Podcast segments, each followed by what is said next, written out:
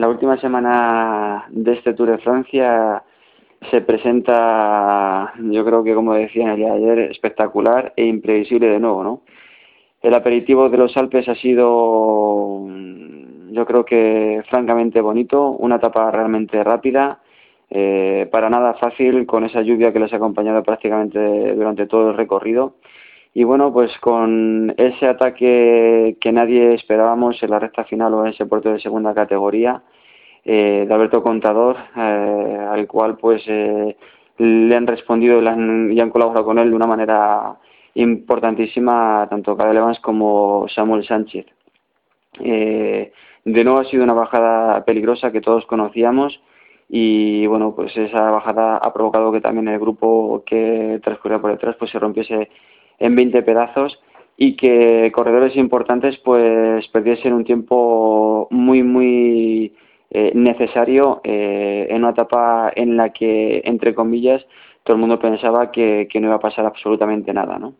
Eh, a mi juicio, creo que lo del día de hoy se puede repetir en las próximas jornadas porque creo que esta carrera está más abierta que, nunca y bueno hemos visto un corredor que, que tiene bueno uno no creo, creo que muchos no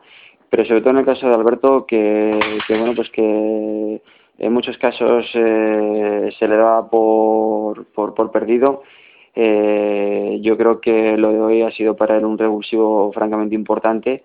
y sobre todo pienso que ha perdido también el miedo a perder, ¿no? Eh, yo creo que durante todos estos días y durante todos los comentarios que ha tenido que escuchar,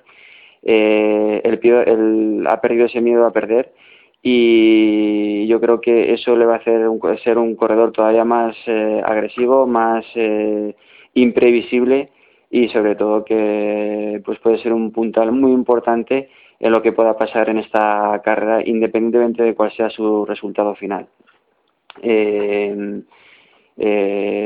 también por otro lado pienso que Cadel Evans sigue afianzando esa condición tan buena con la que llegó a este Tour de Francia le hemos visto que sigue teniendo buenas piernas